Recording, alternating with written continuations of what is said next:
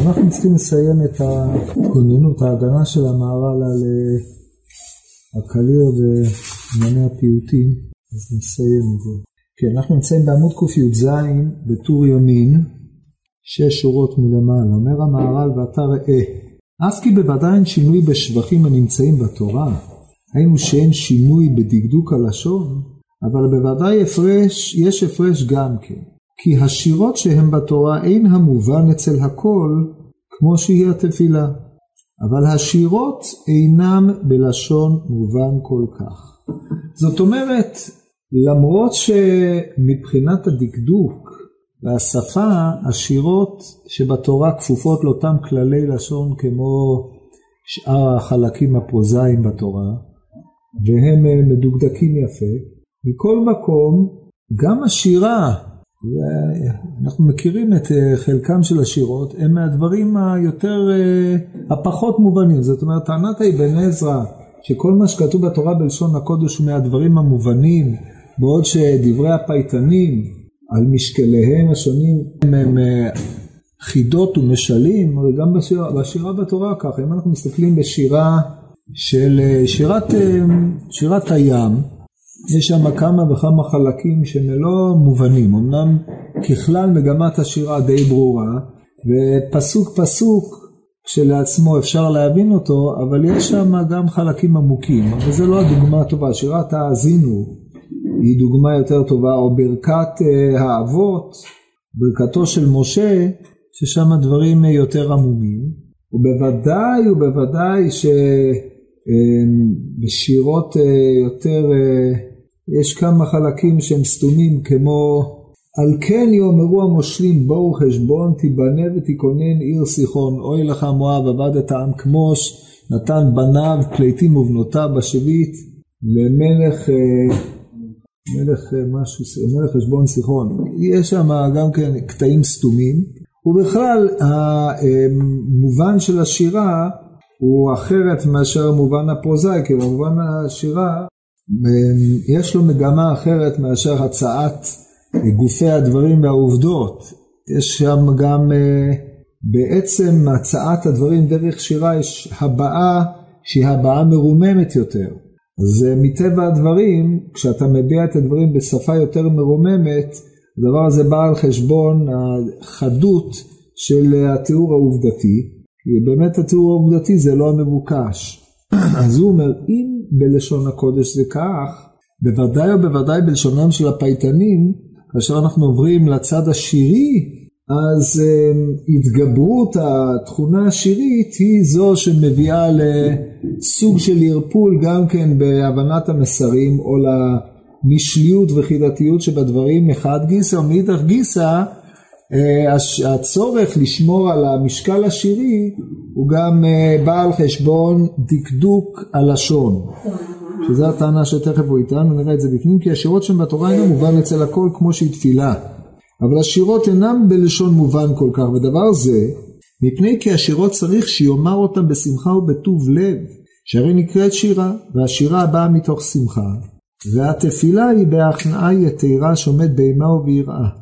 כל אשר הוא בשמחה מדבר דברים שהם רחוקים, כאשר ליבו של האומר פתוח, אז הוא מפליג בדבר. כאשר הוא מפליג בשבח הוא גם כן סיבה שאין הלשון כל כך מובן. כל זה בשביל הפלגת השיר והשבח, שכל שירה הוא הפלגה. וכאשר השירה בעצמה אינה כמו שאר דברים שמדברים בני אדם, וכך גם כן הלשון קצת רחוק מן הדקדוק הלשון לעשות מן עומד יוצא ומין יוצא עומד, או אפשר לקרוא את זה בלי הסוגריים על העינו, אמ, כמו שאר הדברים שמדברים בלשון נכח, גם כן הלשון נקודה פסיק. קצת אינו רחוק מן דקדוק הלשון, דהיינו לשון השירה, לעשות מין עומד יוצא ומין יוצא עומד. כן, אלה שני אלטר... שתי אלטרנטיבות. פשוט פה הקיף מישהו את המילה אינו בסוגריים, אז אה, זה לא מוכרח. שכל זה הוא הפלגה שאינו מדבר דברים כמו שדרך בני אדם לדבר. כן, אז מה שהטענה שלו היא אה, טענה פשוטה, הוא אומר דבר כזה, כשאתה רוצה להציג את ה... כשאתה רוצה להביע שבח דרך שירה, אז המבוקש הוא איננו רק תוכן השבח, אלא גם צורת הבעה של השבח. מצורת ההבעה של השבח דרך שירה, מטבע הדברים היא צריכה להיות אה, אה, היא, היא יותר, כיוון שהיא באה דרך שירה, אז השירה הזאת מצד אחד מערפלת את המשמעות הפשוטה של הדברים, מצד שני היא מעלה אותם, אה, מרוממת אותם יותר מפני שאתה נוקט דימויים יותר רחוקים וכיוון שאתה נזקק לדימויים יותר רחוקים אתה גם מרחיב את אה, השפה בשביל שהיא תוכל להכיל את דרכי הדימוי השונות, את החריזה השונה וכיוצא בזה. כללו של דבר, שירה היא איננה רק אמ, אופן אחר להביע עובדות, אלא השירה יש בעצמה של השירה, באשר אתה אומר את הדברים דרך שירה ושבח, זה עצמו מוסיף מימד של שבח. מאליו יובן שאתה חייב להבדיל בין הדברים שאתה אומר דרך תפילה ודיבור, או דרך הפרוזאית, לבין הדברים שאתה אומר אותם דרך שירה. כאשר ההבדלה הזאת בדרך שירה היא אה, סגנון, משקל, דימויים ועוד אי אילו דברים שהשירתיות שבהם היא עצמו חלק מן השבח. ולכן יש לגיטימציה מלאה לטענתו של המהר"ל להשתמש במוטיבים שהם אינם כפופים, גם אה, לא מוטיבים, אבל להשתמש ב... או להגמיש קצת את השפה בשביל שהיא תכיל את אה, ענייני השירה שהם הבעת הרוח החופשית של האדם. בצורה קצת יותר נועזת אה, נוכל לומר, שכשאדם מביע את עצמו בצורה שירית, אז מה שמאפיין אותה זה אדרבה, הצורך שהאדם מביע את עצמו ולא הכפיפות שלו לעובדתיות ולמציאות כפי שהיא. כן, כמו אומן. הרי כשאנחנו מסתכלים על תולדות האומנות, עד תקופה מסוימת המגמה הייתה להגיע לאפשרות להביע בדיוק, או להביע את מה שאדם רואה בעין גם בצורת ציור, כן? כמו, שזה, כמו שאחד ההמצאות הגדולות של הציור היה האפשרות להביע עומק בדו מימד, כן? להביע תלת מימד בדו מימד. זו המצאה שאני לא זוכר את האומן שהצליח לעשות את זה במאה ה-14. אחרי זה ליאונרדו דה וינצ'י עם היכולות שלו לצייר דמות שיש לה מבט מכמה וכמה פנים, ועוד התפתחויות של הציור, אבל ככל שהציור התפתח יותר באיזשהו מקום, בתחילה, בסוף המאה ה-19, בתחילת המאה ה-20, עם המודלים של האקספרסיוניזם, הקוביזם ושאר אה, צורות, צורות הציור המודרניות, הם לא באו, הם לא מכניסים את המציאות לתוך, או את הציור לתוך המסגרת שהמציאות כופה עליך, אלא הם לוקחים את המציאות ומביעים אותה באופן שבו הוא רוצה, הצייר רוצה להביע, ולכן אנחנו מקבלים כל מיני עיוותים לכאורה של אה, המציאות. אם אתה בא עם אה, תפיסות אה, של ציורים כמו רפאל והציורים הקלאסיים למיניהם, אתה בא ומסתכל על ציור של צייר קוביסטי או צייר אקספרסיוניסטי, אז זה נראה לך כמו עיוות וקשקוש. אבל אם אתה מבין שהצייר רוצה להביע או להשתמש במוטיבים מציאותיים כדי להביע את הלך רוחו, את ההרגשה שלו על המציאות ודברים מעין אלה, אז הציור מקבל פנים אחרות, אתה גם יכול להבין את זה באופן אחר. כיוצא בזה מוזיקה קלאסית מודרנית, כן, אני מדבר על, לא, לא המודרנית היום, אני מדבר על אה, המעבר בין המאה ה-19 למאה ה-20, המעברים של רחמנינוב, כבר מהתקופה של אה, סוף המאה ה-18, המאה ה-19 למאה ה-20, כאשר התקופה הרומנטית מסתיימת ומתחילה תקופה חדשה, רבל, סטרווינסקי, רחמנינוב, פרוקופייב, כל, ה, כל צורת הבעה שלהם היא שבירת המסגרת הקלאסית או הרומנטית שנקבעה בסוף המאה ה-19 והבעות אחרות, אם אתה רגיל למוזיקה הקודמת זה נשמע לך כמו איזה קקפוניה עד שאתה מתחיל לקלוט איך הוא שובר, שובר תבניות ובונה תבניות אחרות ומביע יותר את עצמו במקום להכניס את ההבעות שלו לתוך הסד הזה של המסגרת הקבועה של המוזיקה. זה אחד הביטויים למוזיקה מודרנית, שלא נדבר על מוזיקת הג'אז בתחילת המאה ה-20 עד uh, מוזיקת הרוק שהיא בכלל פריצה ושבירה של כל uh, מוסכמה. שוב, וגם אז, אז יש לך את הרוק הקלאסי, יש לך את הרוק של שנות ה-60, 70, ואז עוד פעם שבירה של המסגרות וככה העולם מתנהל. כללו של דבר, לעולם מה שקורה זה האדם מצליח להביע את עצמו, הבעה שהיא איננה כפופה לאיזושהי מסגרת, ובהבעה הזאת הוא מביע את העצמיות שלו. הבעה הזאת הופכת להיות חוק, ומכאן ואילך כולם מכניסים את עצמם לתוך המסגרת הזאת עד שפה איזה גרון אחר, והוא שובר את אותה מסגרת. כמו שבייטהובן עשה למשל למוזיקה של אה, היידן, שהוא היה הרבה שלו, ולתקופה הזאת למוזיקה של הסגנון הקלאסי, הבייטהובן מהסימפוניה השלישית ואילך, זה גם כן שבירת מסגרות טוטאלית, שלא לדבר על הסימפוניות היותר מאוחרות. יוצא שבאיזשהו מקום כשהאדם מביע את עצמו, ב, אם נקרא לזה הבעה רגשית, הבעה הרגשית הזאת איננה יכולה להיות כפופה לתוך מסגרות. עכשיו נחזור לנידון דידן, כשאנחנו מדברים על הבעה של אמ, שירה ושבח לבורא יתברך, אם אתה כופף אותה לתוך מסגרות השפה המדוקדקות, אין לו מספיק מילים להביע את עצמו, ולכן באיזשהו מקום הוא צריך לשמור על השפה, כי אתה עומד לפני השם יתברך ומביע את עצמך בלשון הקודש, מחד גיסא, מאידך גיסא, אתה צריך לתת ביטוי למבע האישי שלך ולעושר המחשבתי והרעיוני והדימויי שלך. ולכן אתה פורץ באיזשהו מקום את המסגרת ומרחיב אותה, וזה הרעיון שנותן לגיטימציית מה לעובדה שהקליר לא שמר על כללי הדקדוק החמורים של לשון הקודש. אז אם כן ישנם פה שני עניינים, א' זאת לא תפילה, ובתפילה כאשר אדם עומד ביראה לפני בוראו ומביע לפני בוראו את שהופך ליבו לפניו, הדברים הללו צריכים להיות מדוקדקים. ובלשון הקודש. שירה זה בא מהבחינה מסיטרא דאהבה ולא מסיטרא דיראה. והאהבה פותחת את הלב של האדם ובוודאי משחררת את אה, הדימוי שלו להביע בכל אופן שהוא יכול, כמובן במסגרת אה, לשון הקודש לגווניה או לשון החכמים או לשון ששייכת לענייני הקודש את שבחיו של המקום. טוב, אז לכן כותב פה הרב, לפיכך תמצא כי בפיוט של פורים, שהיה נס דבר שהוא הפלגה ביותר, ולכך הפיוט מפליג בלשון מאוד מאוד. זאת אומרת, אם אנחנו חוזרים לנקודת המוצא של אבן עזרא, שאותו אה, תקף, אה, אה, שהלעיג על פיוטו של הקליר,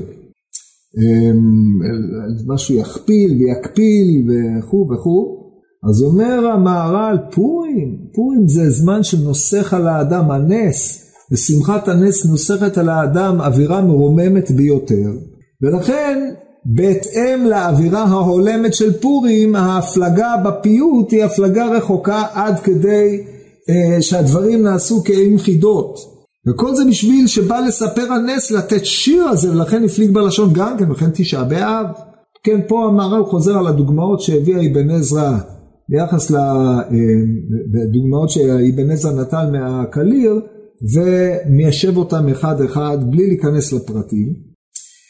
כן, שאומרים הפיוט בתשעה באב, שטפנו גודל ההתאוננות, הפליג הלשון ביותר, זאת אומרת שם הקליר קורא דרור לביטויי, לצער, הצער העמוק שיש בליבו על חורבן הבית, על חורבן העם והארץ, ולכן שם גם כן הפיוט הוא מופלג ביותר, אבל רק לכיוון ההפוך.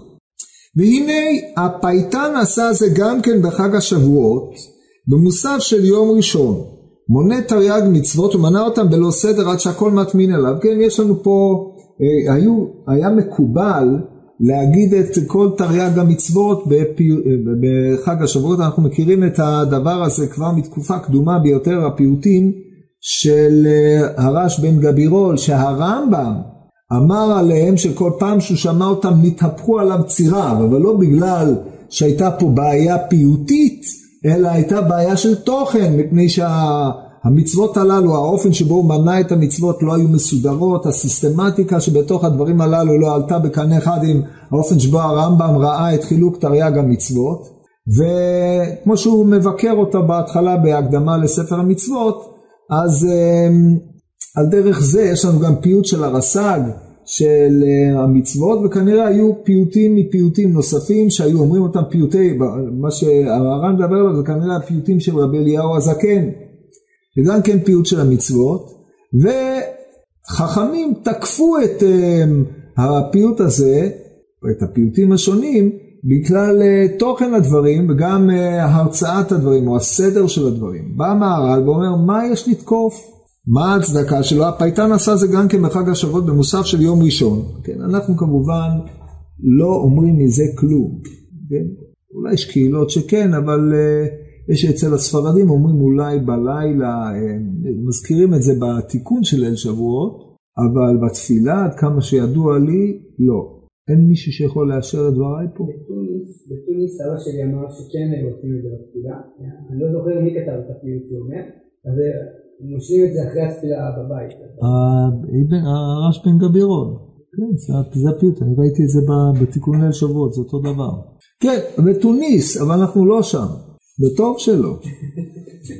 מקום ארור המקום ארור. טוב, לענייננו, אה, אומר המהר"ל, הנה הפייטן עשה זה גם כן בחג השבועות במקום, במוסף של יום ראשון, מונה תרי"ג מצוות, ומנה אותם בלא סדר עד שהכל מטמיהין עליו. אבל נראה שכל עניין הפיוט אינו בדרך לשון, רק בדרך לשון רחוק. לפיכך עשה זה גם כן שמנה מצוות שלא כסדר, שמנה אותם כסדר היה נראה כמי שיבוא ללמוד, וכי מותר ללמוד תוך התפילה.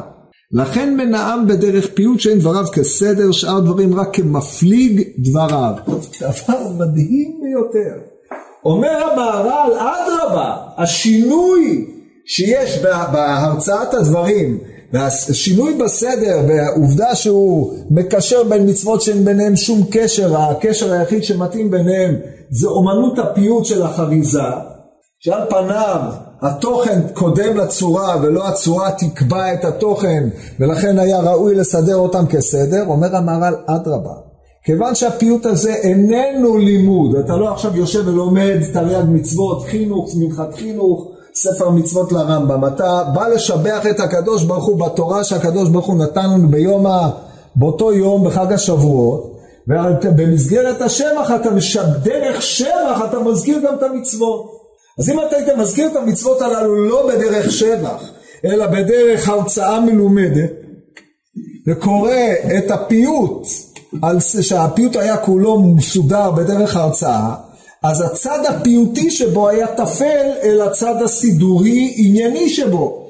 אומר המהר"ל, נמצאת באמצע תפילת עמידה, כי לפי דבריהם הם היו אומרים את זה באמצע חזרת השץ, כן? דבר שהיום לא יכירנו מקומו, בטח אחרי שהגר"א הוציא מחזרת השץ את כל הפיוטים הללו, גם הפיוט הזה. אבל דבריו משהו שהיו עושים את זה באמצע חזרת השץ. אז הוא אומר, חזרת השץ שץ באמצע, יפתח ספר המצוות, יתחיל לפלפל? לא שמענו דבר כזה, הוא אפילו יתחיל לקרוא את סדר המצוות באמצע חזרת השץ, שהוא עומד בתפילה. אז מה שהוא יכול לעשות בהיותו בתפילה, זה לשבח. אז לכן צריך לתת לזה צביון של שבח ולא צביון של לימוד. תראו, זה מעניין, זה לימוד זכות יוצא מגדר הרגיל על מנהג שכבר עבר מן העולם, פחות או יותר. ועל כן אה, מצדיק את זה המהר"ל, מצדיק את העובדה שהניסוח לא היה ניסוח הולם, זה מדהים. וכל זה למה? למה הוא התאמץ לעשות את כל הדברים האלה? על פניו, בסדר, הם חשבו ככה, אנחנו לא נוהגים ככה היום, הרי אחרי ככלות הכל, רוב האנשים פה להערכתי הזדהו עם אבן עזרא. אני טועה? הראיה שאני לא טועה, כי כמעט אף אחד פה לא קורא באופן, בזמנו החופשי, פיוטי הקליר, או פיוטי כל פייטן אחר, כן, אני טועה? מישהו קרא פה פיוטים של רבי יצחק בן גיאת, או פיוטי רבי גרשון באור הגולה, יש ספר קטן, יצא במוסד הרב קוק, כמה וכמה עניינים, רובם קינות, כדרכו, כי המצב שלהם היה לא משהו, אבל אה, פיוטי אבן עזרא, או הדיוואן של אה, רבי יהודה הלוי, רוב האנשים, אם אין להם נטייה חזקה ומשיכה לשירה, לא פותחים את זה. מה עם אה, פיוטי הרס"ג, שהם, אמרתי לכם, הם ברמה גבוהה ביותר. אומנות השירה אצלו היא מופלגת ביותר, כמו שאבן עזרא עצמו העיד. רבי משה בן עזרא, אלה פחות בצד של הקודש. אבל שירת הקודש של רב שלמה בן גבירול, אחד מפייטנים עצומים ואדירים, הפיוטים שלו הם, הם, הם מהווים את התשתית, הרבה מהסליחות של הספרדים, חוץ ממה שהם לקחו מהאשכנזים, אז רב שלמה בן גבירול זה הפיוט, זה הפייטן שלהם. אנחנו באשכנזים שרנו עם הקליר, ולכן אתם רואים שאנשים יושבים, אומרים סליחות ולא יודעים מה הם אומרים. אז ודאי שבאו, אמרו, טוב בואו נקרב את הסליחות ללב, שמו את הקליר, עזבו את הקליר, נגיד דברים אחרים. מה, מה עם פיוטי ינאי, פיוטי יוסי, בן יוסי, הפייטנים הארץ ישראלים, מי קורא אותם בכלל? אז לכן, טבע הדברים, בעקבות העובדה שהוציאו אותם מן התפילה, הרחיקו אותם מן האדם, מה, מהסדר היומי הרגיל, אז אנחנו מזדהים עם האבן עזרא, אבל בתקופה קדומה, בישיבות של אירופה, אני לא מדבר בזמנו של המהרש"ל ובזמנם, בישיבות uh, בתקופה ההיא, הזמן של המהרש"ל, בישיבה של הארי אייבשיץ ובישיבות האחרות ששם, או בוודאי בישיבות של המהר"י ברונא, מהר"י מינץ, שם ללמוד, ללמוד פיוט היה חלק, לא איך לפייט, לא איך לזמר. אלא ללמוד תוכן של אה, טקסטים, פיוטים, היה חלק מהקורפוס הלימודי, אדם היה חייב לדעת את זה. מי שהיה חסר לו בידיעת הפיוט והדקדוק, חסר לו יד בחוכמה. אפילו בתקופה המאוחרת, הבנת הפייט והבאת ראיות מן הפייטנים, אצל הגריז, אצל אה, רבותיו בוולוז'ין, הדבר היה מצוי, אנשים היו בקיאים בזה. מי שפותח שם משמואל, קורא אותו, בפרט על שם משמואל המועדים, כמה וכמה פעמים השם משמואל מביא ציטוט מן הפייט. כי הם היו אומרים קרויבץ בזמן התפילה, היו אומרים יוצרות, אז הוא היה מביא את הפייט, הפייט הוא בדרך כלל הקליר. מי, מישהו אי פעם פתח מחזור של חג הסוכות, כן, אנחנו היום לא צריכים מחזור, מה ההבדל, צריכים תפילה של אה, שלושת הרגלים, נגמר הסיפור. אבל פעם היה מחזור, רדלהיים, המחזור המפורסם של חג הסוכות, תסתכלו שם, יש שם פיוטים בכל שלב ושלב. חזרת השץ שם היא כמו חזרת השץ של ראש השנה, היה ארוך. והיו באים לבית כנסת בחג הסוכות, מתקתקים, אחרי שעתיים וחצי בבית. זה היה ישיבה של איזה ארבע, חמש שעות, עבודה של ממש. אז זה דיבר אליהם, לכן ההתקפה הזאת של אבן עזרא הייתה אה, התקפה שהיא בעצם מבטלת את מנהגי קהילות קודש של אשכנז. ראש המהר"ל לא יכול היה לסבול. לכן הוא יצא להגן על אה, הפייטנים, הוא מסיים בזה. ומפני כי ראיתי כי מאוד מאוד הפליג הרבי בן עזרא. ז"ל דברים בעניין זה על קדמוננו ומי לא ישים על ליבו ודעתו כי זה זה כי קדמוננו כל דרכם דרך חוכמה ותבונה. ומי ששם ליבו ודעתו על דבריהם ימצא כי לא סרו מדרך האמת אף בדבר קטון. שימו לב בניגוד גמור לאבן עזרא שאמר אל תגידו הם משיבים את הארי אחרי מותו, מפני שהוא טעה. הוא אומר, הוא טעה, אם אתה מדקדק ושם לב, הוא לא טעה בכלום, כל דבריהם דרך אמת ואמונה, הם עוצרים בדבריהם את מסורת חז"ל, ממשיכים בדברי חז"ל, והעובדה שהצד הצורני, לשוני, דקדוקי שבדבריהם לא עומד בקריטריונים של לשון הקודש, זה לא טענה בכלל כמו שהוא אמר קודם לכן.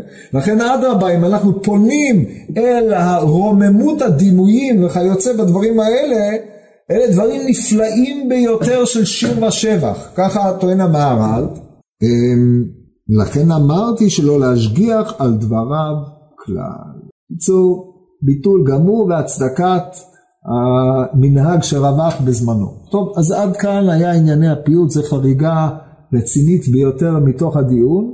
אבל הוא נזקק לו בגלל הדיון של מי מלא גבורות השם ישמיע כל תהילתו, דיון על אה, שבחים למיניהם, שמצד אחד המהר"ל מחמיר מאוד בענייני השבח, ומאידך גיסא הוא נותן, מלמד זכות על אה, ריבוי השבחים שנאמרים בתפילה עצמה, במסגרת היוצרות שבתוך התפילה.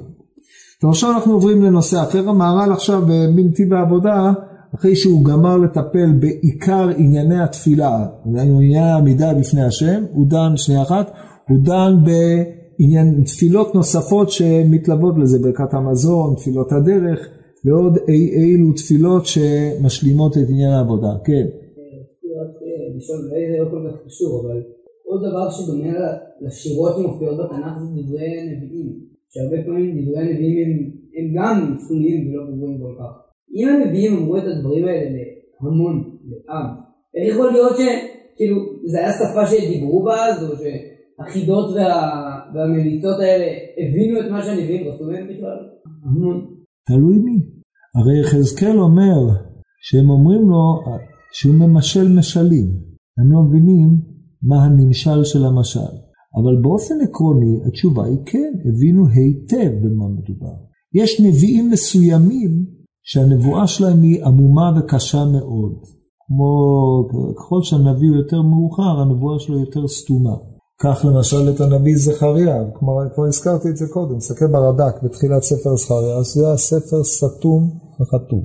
אבל אתם צריכים להבין שאנחנו לא, אנחנו חיים בתקופה אחרת, השפה שלנו היא שפה אחרת, ההקשר שבו הדברים נאמרים אצלנו הוא לא קיים, ואנחנו צריכים לשחזר את ההקשר. מי שקורא את ספר עובדיה, ספר קצר, שמדבר על איזושהי פורענות לאדום, על איזה פורענות מדובר. אז תסתכלו במפרשי הפשט, גם בזכריה וגם בכל מקום שמדובר על פורענויות לאדום, זה תמיד לעתיד לבוא.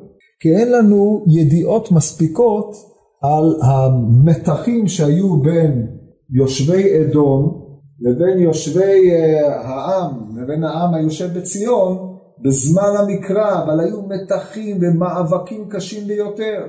שנאה תהומית, והם, uh, האדומים, uh, היו בכל רע. אלא שנבואה שלא נתקיימה אז נתגלגלה אחר כך. מי שקורא את ספר נחום, שהנבואה שלו כולה ממוקדת בעיר נינווה, אם אתה לא יודע על העיר נינווה כלום, אתה לא מכיר את המאבקים שהיו בין הבבלים לבין האשורים, מה הרקע, אז זה לא אומר לך הרבה. אבל אם אתה יודע, הוא אומר לך המון. זה כמו שאם, אם, אה, להבדיל, אלפי הבדלות, אבל אם אתה עכשיו תקרא עיתון מהמאה ה-17, אתה לא מכיר את ההיסטוריה של מה שקרה פה בארץ, אם זה עיתון שהיה יושב, אם היה דבר כזה, לא תבין שום דבר, תצטרך פרשנות. אבל די ברור שהנביאים הבינו, העם הבינו כי הנביא נשלח להטיף לעם, אם הוא מדבר על העם בשפה שהעם לא מבין, אין טעם לדיבור שלו. עכשיו יותר מזה, כיוון יש עוד היבט, והוא היבט שהמהר"ל עומד עליו בהקשרים אחרים, וצריך להבין את זה, כיוון שהנביא רואה באספקלריה שאינה מאירה, הוא מקבל איזושהי הערה על המציאות העתידית, והוא צריך להלביש אותה במילים. מקבל איזשהו דימוי והוא צריך להלביש אותו במילים, נחקקת לפעמים בו גם פתרון המראה, לפעמים, ואז הוא אומר אותו, לפעמים לא נחקק פתרון המראה, או לפעמים הוא לא אומר אותו.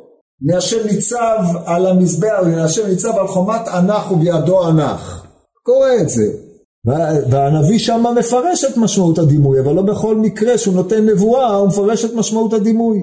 אז מי שמבין את, יודע על מה הנביא מדבר, כשהוא מדבר איתו, אותו בהקשר, מבין, מי שלא, לא. לפעמים הנביא עצמו לא יודע עד תומו למה הדברים מכוונים, מפני שראיית העתיד היא תמיד מעורפלת. היחיד שראה את העתיד בצורה הברורה ביותר שיש, או שניים, שראו את העתיד בצורה הברורה ביותר, העתיד הכללי, זה משה רבינו ואדם הראשון. זהו. זה אספקלריה המהירה. מעבר לזה כל נביא שמדבר על העתיד, תמיד הוא מלובש. קחו למשל את ספר דניאל. לנו ארבע, יש לנו את הארבע מלכויות. מי המלכות הרביעית? כבר אמרתי לכם. מי המלכות הרביעית? אנשי החשמונאים, כאשר הם קראו את ספר דניאל, הם אמרו המלכות הרביעית זה אנט, אנטיוכוס אפיפנס. אחד לאחד. אחרי שחרב הבית, המלכות הרביעית נהייתה רומא. האבן עזרא בכלל סבור שהמלכות הערבית זה הישמעאלים, כן, הכיבוש הערבי. מה הוא התכוון באמת? זה כבר לא משנה. אפשר לשאול אותו, כן? מי יעמוד לקץ הימין, תשאלו אותו, אבל מה נפקא מינה? כיוון זה אלה דברי קודש, אתה יכול להכיל אותם על כל תקופה ותקופה. זה לא מובן, אי המובנות שלו, היא נותנת לטקסט את הגמישות שלו, שהיא בת החלה על כמה וכמה עניינים. אתה מבין? אחרת זו נבואה שלא נכתבה לדורות, מה הועלנו בה? טוב, אז זה מספיק ל...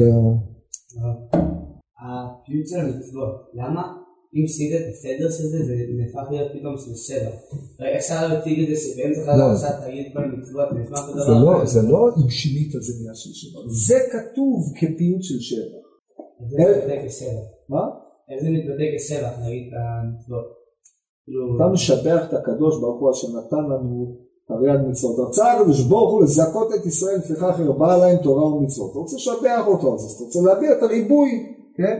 אז אתה מציג את כל תרי"ג מצוות עם, עם שבע דרבונון כמניין כתר ואתה שבח ומעלה את הקדוש ברוך הוא. עכשיו, אומר המהר"ל, הוא, הוא צריך להגן על האופן שבו הציגו את הדברים, כי באיזשהו מקום, אם אתה בוחן, אתה בא ללמוד עכשיו תרי"ג מצוות, אתה לוקח את פיוטי רבי אליהו הזקן, או הרשב"ג, ואתה קורא אותם, ואתה אומר, רגע, רבינו, למה צירפת את זה עם זה? למה הוספת את זה פה? למה ניסחת את זה ככה? אז בעיה, זה לא מתאים.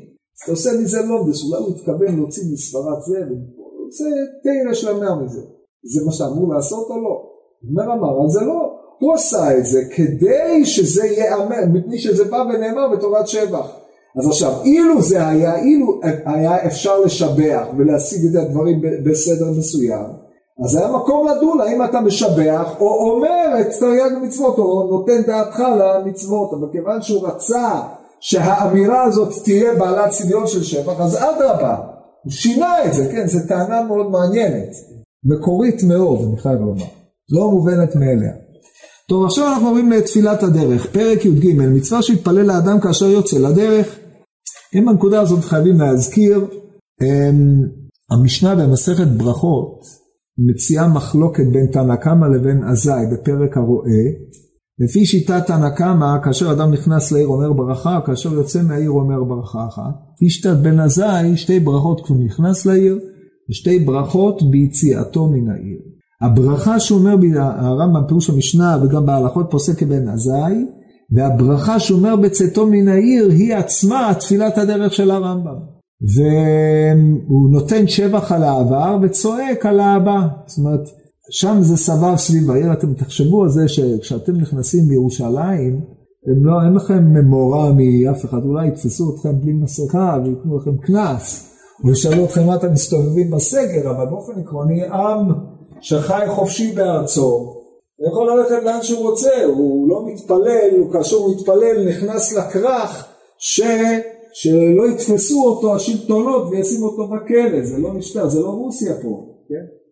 תלוי כמובן באיזה כרך אתה גר, אבל יש, בלי להיכנס לפרטים הקטנים עכשיו, לא משנה.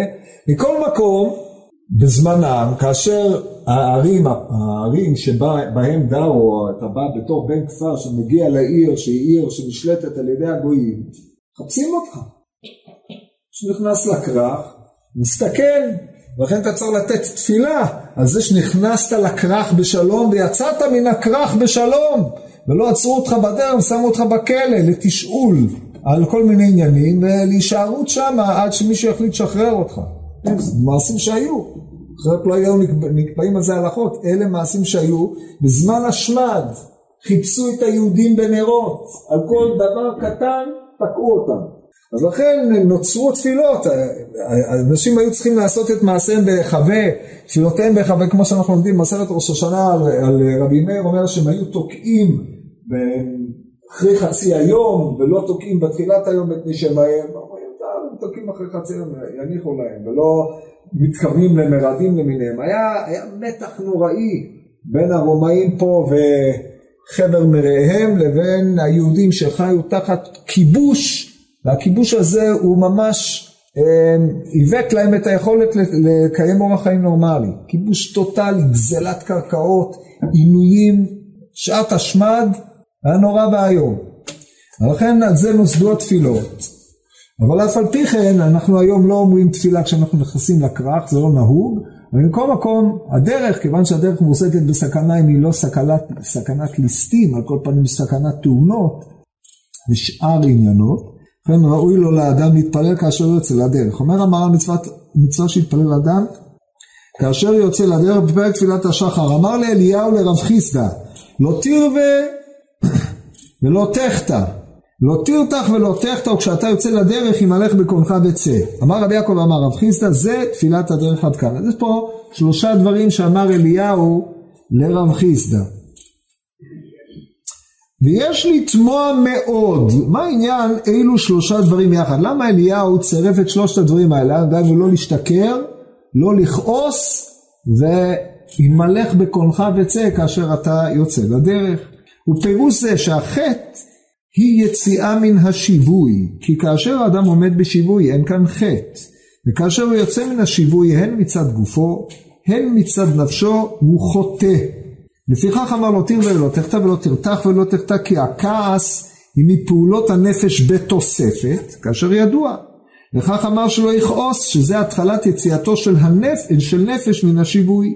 השכרות היא תוספת הגוף, כשהוא נוטה אל תאוותו והיא יציאה מן השיווי. לפיכך אמר לא תיר ולא תחטא. כן, המהר"ל, אחד העקרונות יסוד אצל המהר"ל שחוזר כחוט השני בכל ספריו, זה השיווי. אדם צריך לעמוד על השיווי ולא לצאת ימין ושמאל. הנטייה מן השיווי היא תחילת אובדנו של האדם אל הימין בחינת ישמעאל או אל השמאל בחינת עשיו כמו שהוא משתמש בזה במקומות אחרים. השיווי זה דרך היושר, דרך האמצע. כאשר כל כוחותיו של האדם מאוזנים מעין במקבילה לזה וזה לא ממש העניין, אבל בהקשר דנן זה יפה והולם, זה מעין שביל הזהב של הרמב"ם, כאשר אדם אה, ממצע את כל צדדיו השונים. האמצע מכיל את שני הצדדים בצורתם היותר טובה מבחינת החוט המשולש, לא במהרה יינתק. היציאה מן השיווי נקרא חטא. החטא מלשון חיסרון, כמו אני ובני שלמה חטאים, פרשו חסרים, לא חטא במובן של עשיית עבירה, אלא במובן של הנטייה, היציאה מן השיווי זה בו האדם מחסר את עצמו, החיסרון יכול לבוא לשני, בהקשר הזה לשני אופנים, חיסרון בנפש או חיסרון בגוף.